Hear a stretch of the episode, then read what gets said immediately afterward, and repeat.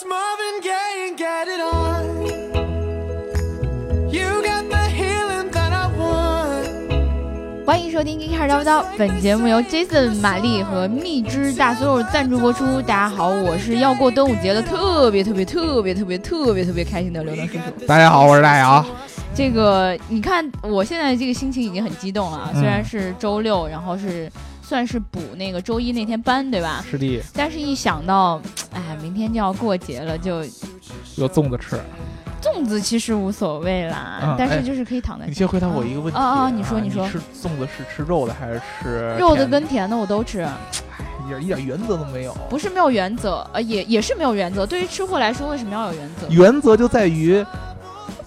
在我看来，就世界上就不应该有一个肉的粽子。奇了怪了，肉粽子那么好吃，理解不了。我操，超好吃！太腻了，好吧？不腻，做的好吃的肉粽子根本就不腻。好吧，那么这个你们吃肉粽子还是吃甜粽子，对吧？对。我在我看来呢，我这辈子只吃过什么豆沙的呀、枣泥的呀。你不觉得很甜吗？从来不觉得。嗯，好吧。嗯。但是那个就欢迎大家在评论里面告诉我们，也欢迎大家在评论里面吵起来。对，为什么你喜欢吃肉粽子？为什么你喜欢吃这个北方甜粽子？对，因为我。在北方长大了。我跟你讲，就是我以前其实吃肉粽子，打开新世界大门是认识就是南方的阿姨，她自己会做。然后后来是一个哥哥带我去吃福建的那个肉粽子，然后还有一大碗牛肉汤，配着一起吃。我的天，不要太好吃，就非得体验出那种汁水在嘴里边爆发那种感觉吗？对呀。怎样？就不能是有那种甜丝丝的感觉吗？甜在心里的感觉吗？非有在嘴里爆开吗？不。这喝牛肉汤是甜在心里的，嘴里爆不开。你们这种吃甜粽子才爆在嘴里。谁说的？甜粽子有是没有那么多汁水了，好吧？没有汁水，但是有糖。好，我们先不说这个粽子的问题了啊，希望大家那个过节能多吃几个粽子啊。这个发节目是明天，刚好是端午节假期的第一天。对，然后就大家能够接收到我们这个祝福。先来念一下上期小伙伴的评论。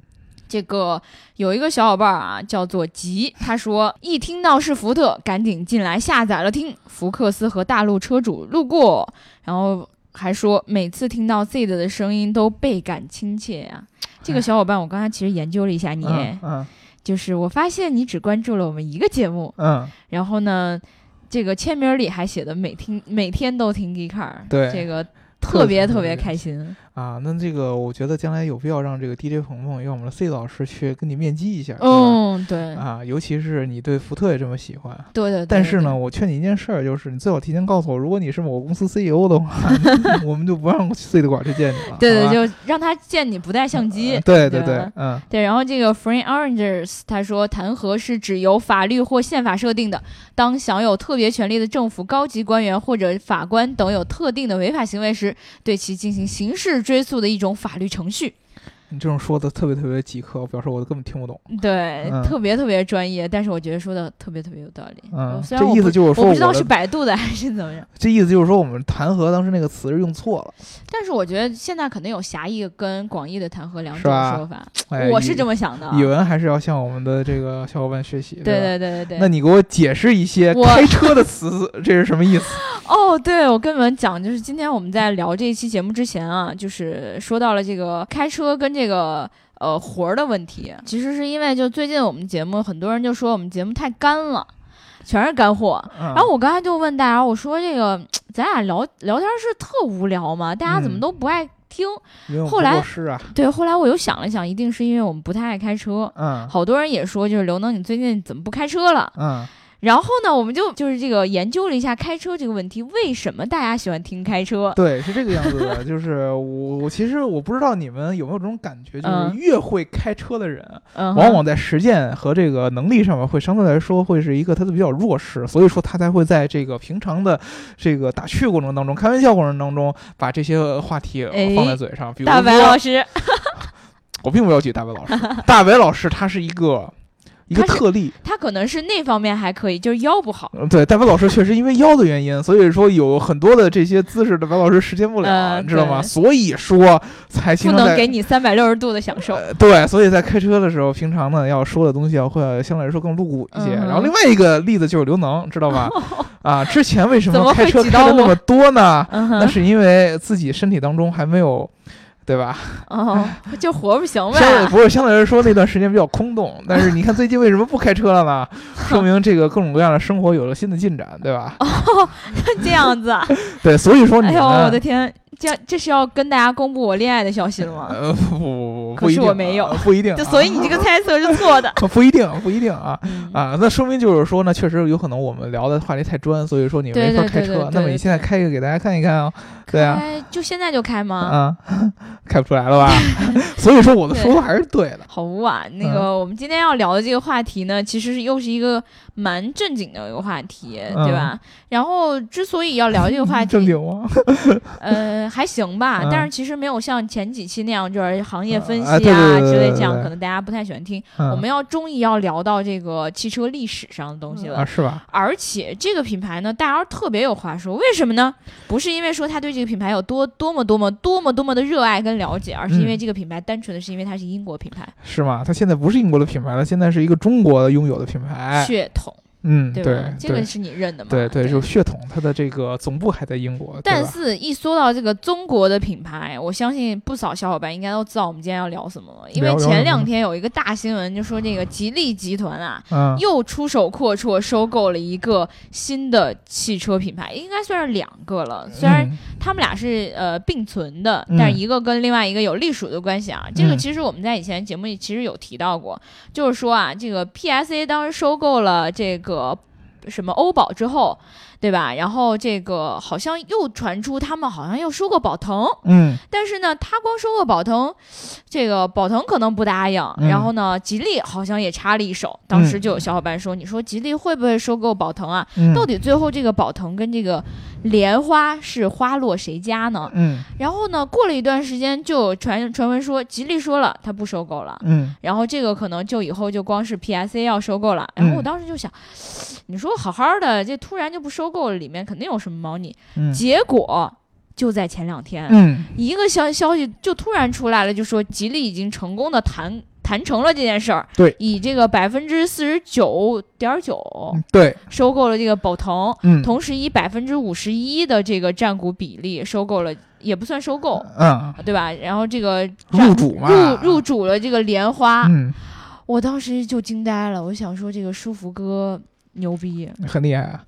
因为之前这个吉利曾经好几个月以前吧，就有这样的传闻说，要收购宝腾。对。然后呢，当时呢，宝腾方是出面辟谣，然后吉利方呢也出面说呢，只是有这个想法，但是具体还没有推进。但是没想到呢，后来说好像没谈拢。对，前两天就成功了。这个莲花这个公司是英国的一个汽车品牌，对吧？源自于英国的汽车品牌，但是宝腾其实是一个马来西亚的一个汽车集团，对，我以前其实没有听说过。吉利是应该现在我们自主品牌当中收购国外品牌最多的一个车企了，对吧？你看它底下有沃尔沃，对，然后现在英伦汽车啊，有宝腾，对，然后又有莲花，还有之前的伦敦出租车公司，对吧？啊，然后我发现他特别喜欢收购我们英国的企业，就说我们英国的汽车工业，你知道在这个汽车工业史上，虽然说现在已经弱得不值一提，但是它曾经的文化传承以及它积累下来一些技术和一些研发的这样的精神，还是受到了很多人的肯定，没错，起码。在收购上变成很多人的香饽饽啊，这是包括以前这个很多人说苹果要收购迈凯伦，苹果收购迈凯伦，对，这个都是其实对我们英国汽车工业的一种认可，对不对啊？所以说我们话说回来，这个莲花。为什么我们这一期要重点聊莲花呢？第一个当然是因为这个新闻了，第二个呢，确实这莲花这个车在英国的汽车工业史上是非常非常重要的一个品牌，而且特别重要一点就是莲花在国内的知名度其实并不高。说到这个莲花这个知名度啊，我就要在这儿先跟大家讲一讲，现在我们在国内常常见到的莲花分为这么几种，一莲花。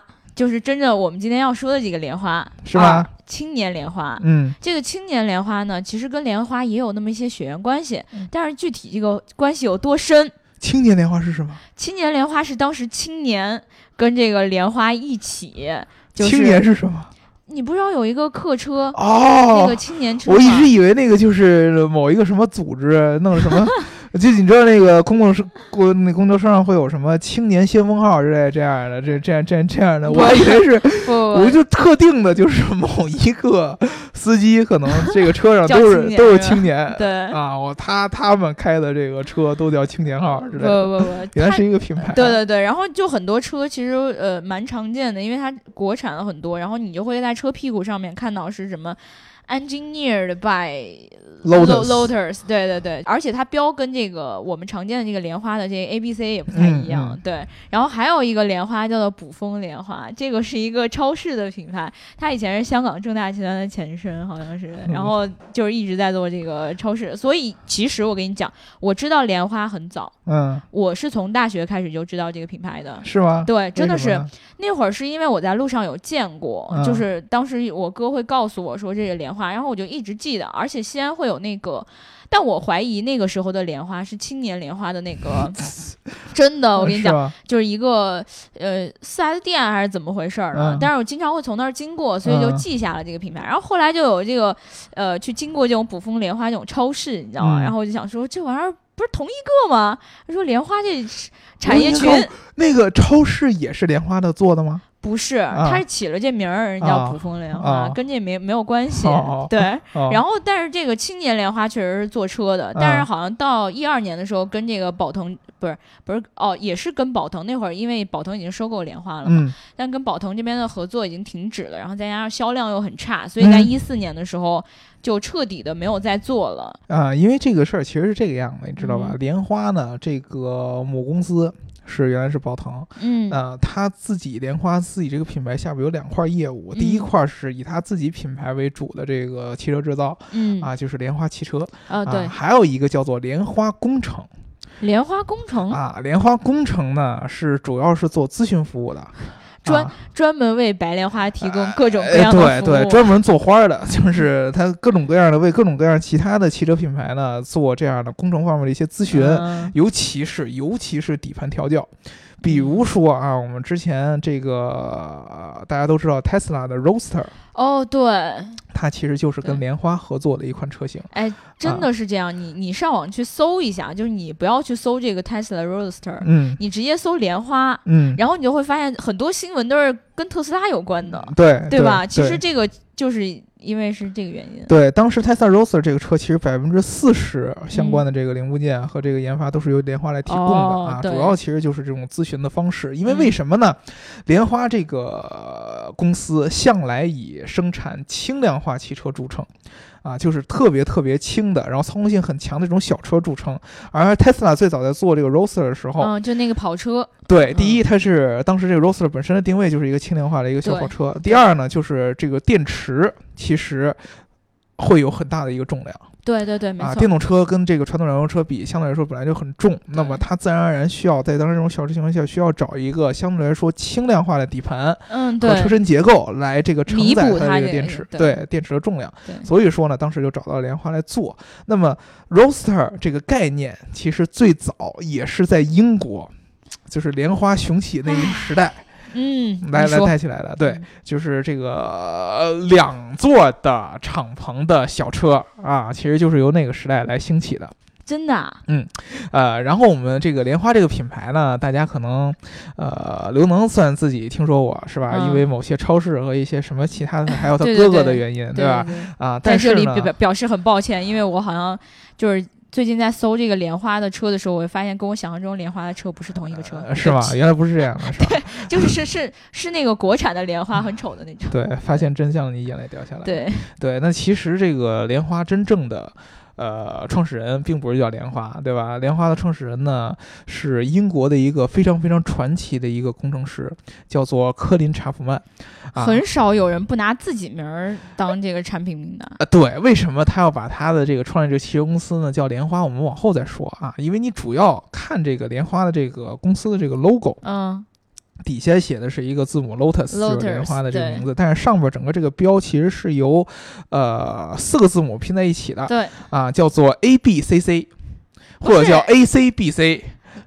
对 ACBC， 我当时刚看到这个 logo 的时候我都惊了，因为你知道有一个女性卫生用品叫 ABC 吗？你真不知道吗？我真不知道。所以我当时看这个 logo 是想 ABC what 对，就是这种感觉，你知道吗？还有个 C， 知道吗？对对对，我是后来才发现，大 C， 然后里面有小 C。你知道大 C 有小 C， 为什么要叫这个名字？因为这个科林查普曼的全名啊，完整的名字叫安东尼·科林·布鲁斯·查普曼，啊，也就是说 A C B C 啊，对对对，就这么一个意思。那么这个人在这个英国汽车工业史上是一个传奇的存在。啊，相当于是，算是英国在二战之后浮现出的最有天赋的一个工程师和发明家。他是不是又是那种，就是小时候不好好上学，发现自己对工程特别喜欢，然后完了之后早早就出来工作？他小时候其实相对来说是一个汽车世家，他爸爸就是卖车的。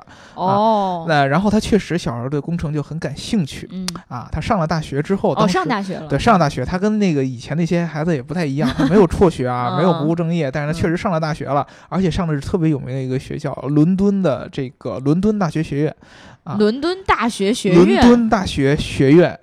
你们英国人起学校名这么复杂吗？对，叫大学学院，应该叫 University London College 啊，不是 University College London， 叫 UCL 简称啊。哎呦，我的天！对，叫这个，这是在感觉听起来就不像什么好学校呢。很不错啊，现在在英国也是排名前10的学校啊。这个伦敦大学学院确实在伦敦算是一个比较有名的一个大学，但是相对来说它。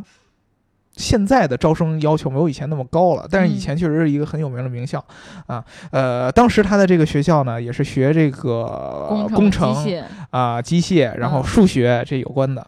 然后呢，他在这个学校上学的时候，就已经展现出了自己惊人的这个工程上面的天赋啊！他当时大学还没有毕业的时候，就自己去改装啊。当时呢，他的这个父亲有各种各样的，家里有各种各样的渠道。我们之前聊过一个英国的一个汽车品牌叫奥斯汀，啊，当时有一个特别有名的车呢，叫奥斯汀7啊，他把这个奥斯汀7做了一个改装成了一个叫莲花。1号 Mark One 就跟那个钢铁侠 Mark One 刘文瑶1号，对，莲花刘文瑶1号。对，我叫这个名字，经常会发现微博和朋友圈很多人就叫我 Mark 一下，对，你知道吗？对对对，没事就老叫我，你们这么 Mark 一下 ，Mark 两下，你们这么侵犯别人的这个名字是非常非常有问题。刘文瑶一下又一下，对，你怎么知道的啊？所以说我决定。改名叫 Drink Water， 多喝热水吧。对，因为我经常在这个办公室经常会忘记喝水，这个一工作就非常非常投入，所以说我决定把我的英文名字改名叫 Mark Drink Water 刘。哦，厉害！以后大家可以管我叫 Drink Water 就好。你叫 MDL。MDL 可以这样啊。我们说回这个查普曼啊，对，查普曼在1948年的时候把一辆奥斯汀7改装成了。叫做莲花马幻啊！当时这个莲花还不是一个汽车公司的名字，还是它这个车型的名字。为什么他要把这个车叫成莲花？直接是一个谜题。一个男孩为什么要给自己的车起个花的名啊？有一种传言，就是因为这个查普曼至今也没公开透露过，就是他在生之年从来没跟任何人说过我为什么要把这个车叫莲花。就我有一个小秘密，就不告诉你，就不告诉你。对，有可能是他某一个特殊的一些嗜好啊什么的，说不准。就喜欢白莲花啊，有没准啊。但是就是有一种相对来说比较成熟的一种说法呢，是说当时这个查普曼的女朋友。也是他后来的老婆，啊，他的小名就叫做莲花。哦，这么暖，我的天啊，而且是那种莲花花骨朵，那个意思，你知道吧？所以说呢，他给这个车取名叫莲花。我的天啊，这我一开始就看到他俩的故事，就只知道说就是他女朋友也蛮厉害的，就是因为他改装车之后，然后他就让他女朋友去开这个车，然后结果他女朋友还在女子组的比赛里赢了冠军。对，我当时就觉得这姑娘真牛逼。对，而且后。啊，感情这么好。而且后来这个查普曼和他的老婆，嗯啊，也是共同成立了这个莲花的公司。哦、啊，1948年呢，他们做完这个莲花 Lotus Mark One 之后呢，这个查普曼就把这个车。开这辆车去参加私人的比赛，赛车的比赛。当时你知道，在英国，这个英国是大家都没事干是吧？战后嘛，啊，这个一般这个工程师就喜欢赛车嘛，啊，然后呢，英国又是一个多雨的国家。啊，经常就会有这样的泥泞的这种道路相间的、嗯、啊，这个就有点像我们现在那些拉力赛那种坑坑洼洼的那样的泥的那种道路。他经常还要在这种道路上举行比赛，他就把这辆改装的车参加这样比赛。农村路野滑嘛，对，然后赢得了各种各样赛事的这个冠军。当时呢，就是他就在这个汽车圈或者说在赛车圈小有名声、嗯、啊，然后呢，他当时就想，哎，我好像。对这个赛车比较感兴趣啊，我要出来做公司。于是呢，当时他就选择在这个伦敦大学学院就休学，然后呢，出来也辍学了。他没有辍学，就是我休学 gap year 啊。然后呢，因为他当时已经快毕业了，他就在写自己论文嘛。他后来以后，他在1952年正式成立了这个莲花这个汽车公司。然后他后来成立完这公司的第2年，他就把自己的论文提交上去，就毕业了啊，就获得学位。他并不是辍学啊啊。当时刚开始的时候，他做这个公司的时候呢。它就是一个很简单的一个车间，在一个这个铁路旅馆的后边的一个旧马厩里边、啊，作为残破的马厩里边做了一个车间，然后在这车间里边做各种各样的这个改装车的配件。当时呢，这个英国，改装车其实是最流行的，因为你作为一个就是人数很少的一个创业公司，然后你作为一个工程师来说，你如果把整车的所有架构都自己研发的话，是非常非常重的一件事儿。所以说，大家一般用的方法就是用现有车型的一些底盘啊架构，然后去改加各种各样改装件，改装成赛车，然后有可能去卖给别人，有可能自己开来去参加各种各样的比赛。他最早就是通过这种方式来做这个公司的，而且在后边的很长一段时间，他自己开发的车型都会以零件的方式来出售。嗯，因为什么呢？就是在这个英国，卖零件。他要交的税要比卖整车要低，所以说呢，他而且那会儿车相对来说比较简单，经常他就是把这套零件卖给你，他可能就是一个车身，然后一个底盘，一个架子，然后那个4个轮子、轮胎，然后再加发动机。反正不去考虑这个引擎这方面的东西吧，因为我记得他引擎自己一直不会做呀。对，他的引擎一直都是买别的家的引擎，然后一直到后来，其实到现在为止，莲花大部分还是用其他的公司的引擎啊。他的这个车的亮点就在于它的底盘的轻量化、底盘的调教以及它的这个车身的操控性上。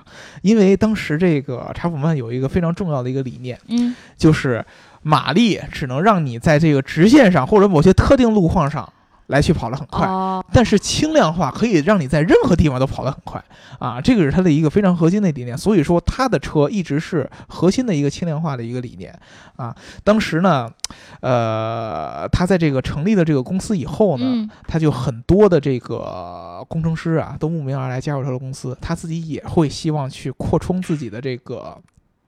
公司的团队，因为最开始他只是改装一些车嘛，后来他希望自己研发车，自己研发赛车，并且他还在1958年开始参加 F1 赛事，啊，所以说他的这个公司就越做越大，越做越大之后呢，很多的工程师就慕名而来加入他，包括设计师啊。但是他们发现一个特别特别重要的一件事儿，就是他们所有人的想法都跟不上查普曼。查普曼这个人就是一直被英国的这个很多他跟他工作过的同事誉为这个天才以及脑子转得特别特别快的一个人，就可能你刚想到1的时候他已经到10了。是这样。他们说经常呢，就是我们虽然说可能没有查普曼那么强的这个工程的这个天赋，但是我们其实也是有工程基础的。对啊，我们也是有经验的汽车工程师，然后我们经常会在这个公司这个研发过程当中就理念上和查普曼产生一些争论和辩论，但是每一次都辩不过他。为什么呢？就是因为你的辩论逻辑，当想到2的时候，他可能已经想到5和8或者说10了。所以说，跟柯洁跟阿尔法狗的这种对决有点像。对，经常就是你跟他辩论到最后，你发现你跟不上他节奏了，并不是因为你的论点被他击溃了，而是你根本就跟不上他的节奏了，你最后只能败下来。而且有的时候，就算你的论点把他给击败了。在执行过程中，他又会在节奏上重新带上你，然后你又发现你好像永远是被他带节奏的人。对，而且经常会发现，你头一天晚上，你对他的某一个论点产生了质疑，比如说，我觉得你这个设计不行，然后他说没关系啊，我把我的东西做出来给你看。然后第二天早上起来，他就会拿着进一步的细节的图纸和方案拿给你看，然后你会特别惊奇，他昨天晚上到底睡没睡觉？就这个人不单单思维很快。而且创造力很强，而且精力非常非常非常的旺盛。这个人简直就是一个做汽车的神人啊！我觉得。对，所以说呢，他经常会在这个赛车领域当中，产生一些非常非常多的创新。比如说，他最开始利用了这种一些特殊的材料制造轻量化的底盘。啊，对。最重要的一个就是当时我们这个以前应该在聊碳纤维的时候，那期节目跟大家提到的一个材料叫做玻璃纤维。对。啊，其实就是塑料的一种，啊，他当时用这个材料来配合一些钢材来制造底盘，啊，然后甚至于制造全玻璃这个纤维材质的车身，啊，这个车后来叫伊兰，啊 ，ELAN 好像是叫，对 ，ELAN， 对这个。既保证它的这种强度，然后也让它轻量化达到一定的水平。对对，这辆车是这个莲花在这个推出到民用市场当中的第一个特别特别有名的一个车型，就是让后来很多人给记住的，包括很多现在老爷车的收藏的爱好者也会把伊兰作为一个特别重要的一个莲花车型做收藏。这个车有一个特别重要的一个点，就是第一个它是玻璃材质的这个车身啊，这种刚才说过了，还有一个就是它的这个上掀盖式的这个头灯，你们就知道之前这个书里聊这个 MX-5 当中说这个蠢模式上掀盖的头灯，这个创意最早就是由莲花在伊兰这个车上来奠定，原来是他来做的，对，最早就是由他来做出来的，所以说这个车在各种各样的形式上都是一个划时代的这么一个车型，啊，这样的这种理念被这个查普曼应用到了各种各样的莲花的参与到了这个汽车赛事当中，包括 F1 啊，包括勒芒啊，包括这个印第安纳波利斯啊。啊，印第500嘛叫，对，这样的比赛让这个莲花的车队斩获了无数无数的这个赛事冠军。他在这个查普曼再生之年，莲花赢得了应该是7次 F1 的车队冠军。再生之年，对啊，再生之年，他至于怎么去世，我们往后再说嘛。赢得了7次 F1 的冠军啊，所以说其实在这个1952年莲花这个公司创立之后，在这个查普曼的带领之下，他一直是。站在这个英国赛车工业的一个最顶端，带队的啊，因为他确实这个查普曼这个个人的能力非常非常强，基本上莲花的每一款赛车的车型也好，民用车的车型也好，他都会亲自参与到设计当中。他这里面都有他自己的心血，基本上他都会亲自参与，不管是你是空气动力学的设计啊，还是这个车身的轻量化，他都会参与其中。所以这个人确实是很牛逼的。对，而且查普曼这个人在各个领域都有过，各个工业领域都有相当的建树。比如说，他曾经参与过空军。我刚还在想说，他该不会连飞机也会造吧？对，他曾经参与过空军，所以说他最早拉过来的几个做这个车身设计的哥们儿，其实是他当时在空军、在飞机上做空气动力学的这种设计师。所以说，莲花很多的车型在空气动力学上也非常非常的强。那么你可以想到，车身的轻量化加上空气动力学啊，这个就已经会给这个车身整个带来一个非常非常好的一种操控性。啊，因为轻量化本来就是你的重心可能会遇到问题，但是空气动力学可以相对来说给你提供更强的抓地力，对啊，所以说经常莲花的车就是赛车，就是那种非常小的排量，比如说1.1升，甚至于1升往下的这样的排量，这我不敢想，真不敢想。它一直会保持这样低排量下的这个赛车的速度的世界纪录。可能有的车型可能从上世纪60、70年代一直保持到今天，都是这样的。所以说它这个车非常非常非常非常的强。一直到这个1982年，算是这个天妒英才吧。这个科林·查普曼就是因为心脏病，对，心脏病，在54岁的时候就去世了。就是天才一般去世都比较早，你看看那谁，对吧？谁？乔布斯。对啊，对。哎，但是我觉得像他这么牛逼、这么厉害的，如果说他去世了之后。应该是会对它的整个汽车的产业会有很大影响，我觉得是的。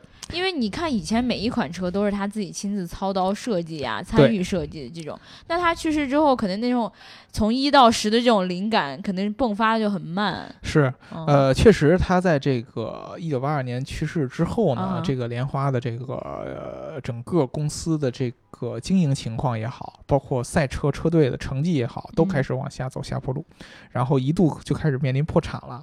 破产，对，当时是因为这样，就是由于这个科林查普曼去世的这段时间、正好又是世界上的金融危机啊、所以说莲花呢这个赛车本来就是当时那段时间赛车还是一个有钱人的玩具嘛。我觉得赛车到现在不也应该是有钱人的玩具吗？对，就一直都是，就相对来说它的销量一直就不会是那种大众品牌，对对对对，或者说大众市场，对，一直都是一些有钱人的玩法。那么金融危机对这种车型的打击是最大的。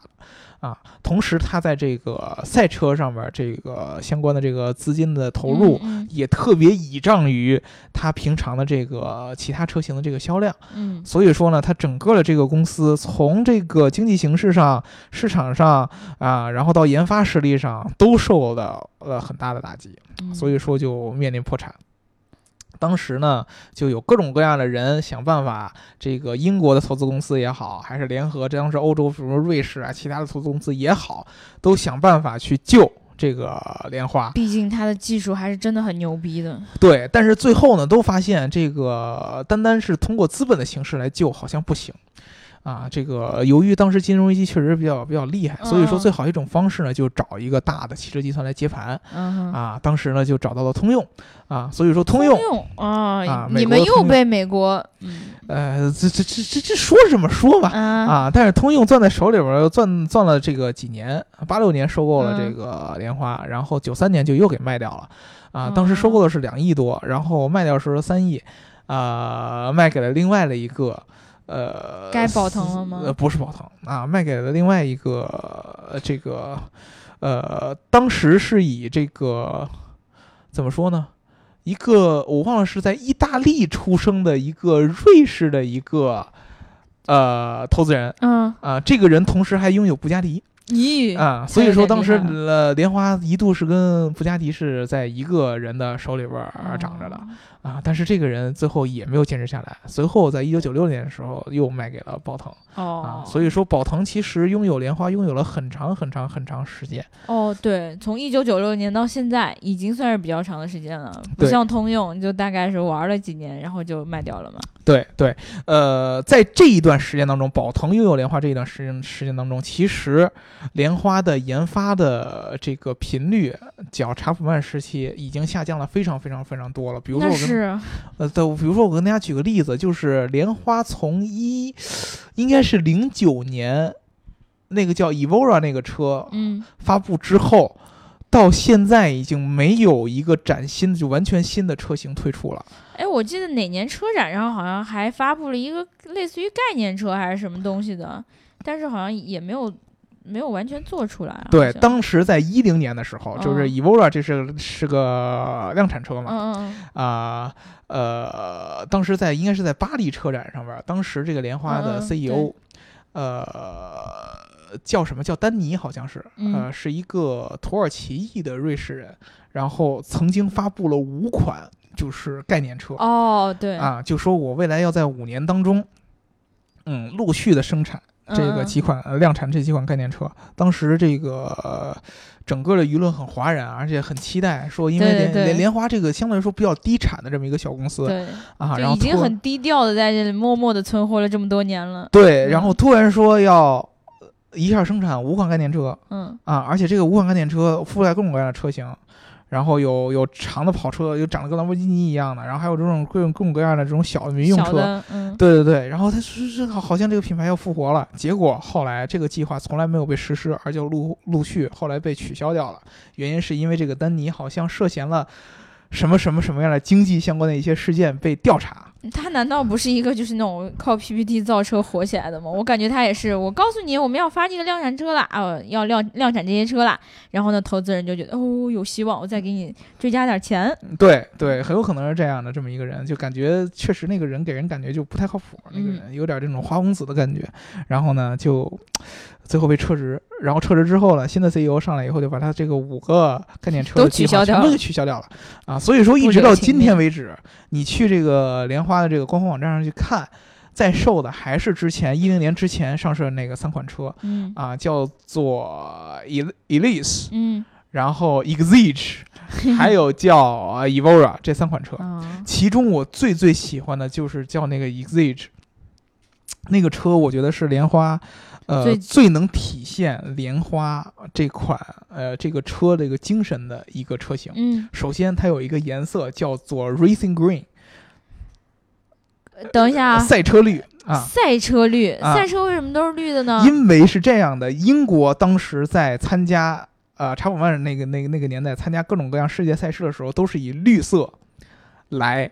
这个出现的，我记得我们聊哪个节目的时候跟大家提过，因为当时本来英国的，大家知道英国的米字旗嘛，是以蓝色，就是 navy 那个颜色，深蓝色作为主色调，但是当时法国由于已经使用了蓝色作为他们的国家颜色，所以说英国就选择了绿色啊，那个绿色当然是选择原谅他们啊，法国这么不懂事，对不对？选择原谅他们，对吧？我们英国人从来不会原谅法国的，因为我们从来就不把他们放在眼里，对，知道吗？对，就是想绿了你，对，所以说呢，后来这个绿色就变为了英国各种各样赛事的这种标准的配色，包括莲花，你们看到中间那个颜色也是绿色，对吧？那个 logo 的颜色也是绿色，所以说绿色是最能象征这个赛车基因的。同时，Exige 这个车，马力不是很大啊，其实350马力的这个一个丰田的 V6 的一个发动机，但是整车不到1吨重，而且2座。啊，而且设计的非常好看，操控性爆表啊！当时整个车身还是用的这种复合型的轻量制的这种材料。我就问一句，多少钱？其实不是很贵啊，85万起。85万起，小跑车，2座小跑车。对，其实在这个欧洲。包括在英国本土，这个莲花一直就不是那种豪华车，就是豪华超跑的这个概念，它一直主打的是轻量级这种小跑车的市场。我看它的这所有的图片也是有这种感觉，就不会让你觉得一下我看到它我就会觉得很害怕，我要离它远一点，免得给它刮花了。对，我反而看到这个它的很多图片的时候，会想要说，哎，要是有机会能坐一坐这个车，然后去开一开。然后是一种怎样的体验？大概会有这种感觉。对，它这个莲花的这种研发理念一直是说，我要做一个有钱人的玩具，就是因为这个车毕竟比较小，相对来说你可能做长途的旅行不是很适合。但是如果说你只是希望就是短途的享受一下啊，享受驾驶乐趣的啊，那么一定是非常爽的一个车型。所以这个车其实一直并不是很贵啊，但是就是之前我们说的那发布5款。概念车的那个 CEO 叫丹尼的这个人，一心想把莲花上升成为一个豪华，就是一个奢侈品的这么一个品牌啊，就可能朝着兰博基尼这个方向就去了。但我觉得粉丝肯定不接受，不答应。对，粉丝是不接受的，因为你们仔细想一想，如果说我们现在一般的汽车粉丝啊，当你提到轻量化小车的代表，你会想到马自达 MX-5。哎，对，书记也是 MX-5 的粉丝，但是其实 MX。初代 MX-5 的研发的灵感就来自于莲花啊，所以说真正这种轻量的、操控好的、这种灵性的这样的小车，就是由莲花来这个做起来的，最早来定义来做起来的。所以说，真正它的灵魂就是在这种小车上啊。目前来说，据说我听到一个特别恶心的消息，就是莲花现任的 CEO。曾经披露过说莲花正在研发 SUV， 我的天，好气哦！对，所以说我听到这个消息之后，你们是看不到大姚那个表情的，我跟你讲。对，我非常痛苦，你知道吗？我非常希望这个舒服哥在这个入驻莲花之后，把他 SUV 这个东西给取消掉。讲道理，如果舒服哥要是把莲花就是纳入自己的麾下之后，开始用他的技术来做 SUV 的话，或者说给莲花又。植入 SUV 的基因的话，我也蛮难接受这件事情的。对，因为其实就是看到这个消息的时候，我当时在想，我说，哎呀，我们的国产小跑车终于有希望了。因为大家也知道，吉利当年有一个非常被人所不耻的一个作品，叫做《吉利美人豹》，对吧？一直被大家嘲笑了这么多年，是对吧？到现在回想起来，大家还是很想笑嘛。那如果说。莲花就是真正的成为了吉利旗下的品牌之后，如果说吉利能借着莲花这个技术创造出真正属于自己的这种小跑车的话，国民小跑车，我觉得是一件会非常让我激动的事情。是啊，对吧？我再也不会去笑这个美人豹这件事情了。对、啊，这个事情我就可以完全翻篇了。然而你又提了这么多遍，是吧？对，这不还没造出来吗？其实这个事儿确实是这样。我跟你说，研发一个轻量化的、操控性很强的小跑车，是汽车工业当中非常困难的一件事儿。没错。对，你可能做一个大的一个 SUV 相对来说比较容易，对啊，你只需要去足够的并不是说它特别容易，相对来说做这种小的这个小跑车来说，它相对来说比较容易，因为它更多的是对供应链的管理啊。我们之前节目也聊过，我觉得汽车轻量化是一件很困难的事情。对，但是你能够保持这个车身的稳定性，对，保持动力性，保持操控感的同时，要去降低这个车身的重量是非常困难的一件事儿。对对对啊，所以说其实你之前我们聊这个86的时候就跟大家说过，你看86这个车为什么好，受好多这个尤其是这个汽车爱好者，这种硬核汽车爱好者喜欢，就是因为86本身是一个驾驶感非常非常强的车，轻质，然后动力不强的情况下提供非常非常好的驾驶感受，加速的体验啊。那这样的车型在国内是很少见的，基本没有的，绝迹的啊。国内现在自主品牌一般做的也都是什么 SUV 车型啊，然后轿车都没有做的特别特别好的。没错啊，对吧？所以说这次吉利收购莲花，我觉得很有可能就是他希望能够通过莲花的一些技术，尤其是它的底盘、对车身轻量化这样的技术来。为我们自主品牌增加一下这些产品上的可能性。对，怎么说呢？我就觉得是我希望他是这么希望的，你知道吗？因为我确实还是蛮担心的，我会担心，就是大家都觉得就是这个汽车，因为造车这件事情很费钱嘛，对吧？然后如果说造这种小跑车，他又不能够让他赚到很多的钱，他是不是就会放弃这件事情？对吧？我觉得是这样，就是别的品牌收购我会担心，但是舒富哥收购我还是很服的，因为从舒富哥的身上来说，我觉得舒富哥是少有这个中国民营的汽车企业家当中，非常有追求的人。从他做的产品当中，不管是博瑞对这些轿车，你都能感觉出来，它并不是说我希望把你的这个单纯的这个，比如说沃尔沃的这些品牌啊，单纯的搬到中国，它其实真的是希望吸收他们的一些技术的一些优势，然后让自己的吉利的品牌的产品做好。那么你看他收购宝腾，我觉得你收购宝腾。或者说你49.9%，宝腾能带给你什么呢？我可能对宝腾确实不太了解。你知道，就是他们在收购宝腾的时候，其实有一个很重要的一个就是政策上面的原因，就是因为“一带一路”的这个是在这个的带动之下，而且你想想，马来西亚它那边就是从现在的人力成本上来讲，其实应该是比我们要低很多的。是，所以如果说吉利要借助这个宝腾在马来西亚这边建工厂，对吧？然后就是生产更多的车，或者说把自己的车去推向世界，其实它是一个很好的一个渠道。对，所以说其实收购宝腾是如果出于这个考虑的话，那么我觉得它收购莲花，更多的不是收购嘛，就入主莲花，更多的其实我觉得是瞄着技术，吸收技术来的。对，因为其实他们俩股份上其实也是你能看出来占比的不同嘛，对吧？其实我觉得还是多多少少有一些很多自己的考虑的。对，因为其实就算莲花现在这几年它的这个新款车的研发上面相对来说已经比较弱了，受于资金的限制嘛，因为宝腾其实活得也不是很好。对啊，但是它现有的这三款车的整个生产和制造还是非常非常强。对，每一辆车都是在这个英国诺福克，就是莲花的总部。所以说这个血统还是纯正的。对，血统是很纯正的。然后由这个专业的老师傅一辆一辆手工打造出来，一天才能产出10辆。还是手工打造。这个 Evora 这个车是非常非常非常非常非常精密的一辆车型，从它的整个的喷漆，然后车架的定型，然后到这个底盘的组装，发动机的调教，因为它发动机虽然不是自己产的，是丰田给做的，但是其实它整个的这个底盘的调教，尤其是悬挂。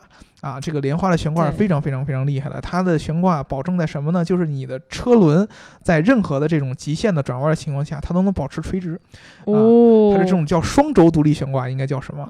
嗯，我忘了叫 A 型什么什么什么，具体的我也记不太清了，那样一个名字。反正这个悬挂一直是莲花的一个独到的这么一个设计。哦，啊，然后它的空气动力学，整个车身的这么一个设计，然后包括怎么能把这个车在视觉上做的。特别特别特别小巧，哎，我跟你讲，就真的是我其实对于这种小跑车啊，我没有特别特别喜欢的那种，包括大家都很喜欢保时捷的车，嗯，就是，但是其实我一直 get 不到它的这个萌点或者帅点，但是其实你知道，当我看到莲花的这个小跑车的时候，我。是有那种我还蛮喜欢这个车的那种感觉，你知道吗？对吧？这个小跑车的这个设计上，莲花也是独树一帜，对，相对来说，它跟别人确实都不太一样，多了那么一股独特的骚气，对吧？对吧？所以说，我们真的希望这个吉利收购了这个入主莲花之后，哎，我老说过，还没到全资收购了，对吧？入主莲花之后，可以在这个设计上啊。然后在这个底盘的调教上啊，车身轻量化上啊，都去吸收一下它的技术，将来有可能给我们中国带来一个这样的小跑车。因为这种小跑车，哎，一直以来在国内的市场是缺失的，对吧？你像 MX-5 这样的车型，对吧？能进中国好像只有硬顶的，对。然后现在 GT， 你像GT86 这样的，又出现了这样的问题，不让卖了，对吧？只能买平行进口，价格也贵。对于一个年轻人，如果你追求驾驶体验的话，你其实根本就不知道买什么车好，就没有这样的车能买。对啊，就我觉得是当消费者越来越偏向于成熟化，就知道自己想要什么了，知道什么样的车对于自己来说是好的的话，他更需要有更多的选择的机会。现在咱们国内有一个问题，就是你可选的这种机会也太少了，而且未来可能这2年根据政策的变化也会越来越少。是，所以如果有了国民小跑车的话，我觉得真的是当下来说是真的是对于大家来说都是一个好福利。对，你的当下准备好了吗？赶紧去摇号吧。你的当下是很硬的。我为什么会说这样一句话？我觉得我是硬性开车我就服你。不是，我刚才真的是。硬性开车我就服你。我刚才是想说什么来着？我一定要把这句话剪了。小伙伴，你们听到了他的期待了吗？哎呀，我天！来，赶紧点赞、打赏和评论吧！打赏、评论和转发，转发和转发，好吧？你这给我一个解释的机会再结束也好啊！我现在感觉我脸都要红炸了。我刚才到底想说什么？你的当下很硬，好吧？不是，我是想说我们你的当下也很硬。不是，我们当下这个汽车品牌。你的当下很软。当下这个是软还是硬？妈妈呀，救命！当下这个汽车就是我们国内的市场，我做的越来越好了，然后大家的品牌实力都越来越强了，是不是很硬？可以拿出去说话了吧？对不对？是吗？是不是这样？当下我们开车很硬，好吧？哎呀，别这样嘛。对，然后这个刚才大家也说过了啊，转发、打赏跟评论啊，我们现在有一个什么什么的二维码，欢迎大家直接来扫码给我们打赏。哦，有这样的，这个直接会进这个我们公司的这个账户。对。然后也不会存在什么什么问题。然后大家如果喜欢这一期节目的话，记得要帮我们转发出去。然后呢，大家过节开心，然后记得开心了就要跟我们打赏，记得。多看我们的视频，知道吗？看我们的视频，对，老开车，开车不得要钱吗？油费还是要钱。对，这有油费才可以用。没错，然后呢，就是要记得关注我们的视频节目《Geek Car 大酱汤》跟《极客评车》，然后呢，欢迎大家在各个平台上看到之后都积极的帮我们转发出去。好啦，那今天我们就聊到这儿啦，要去过节啦，大家拜拜。端午节快乐啊！拜拜。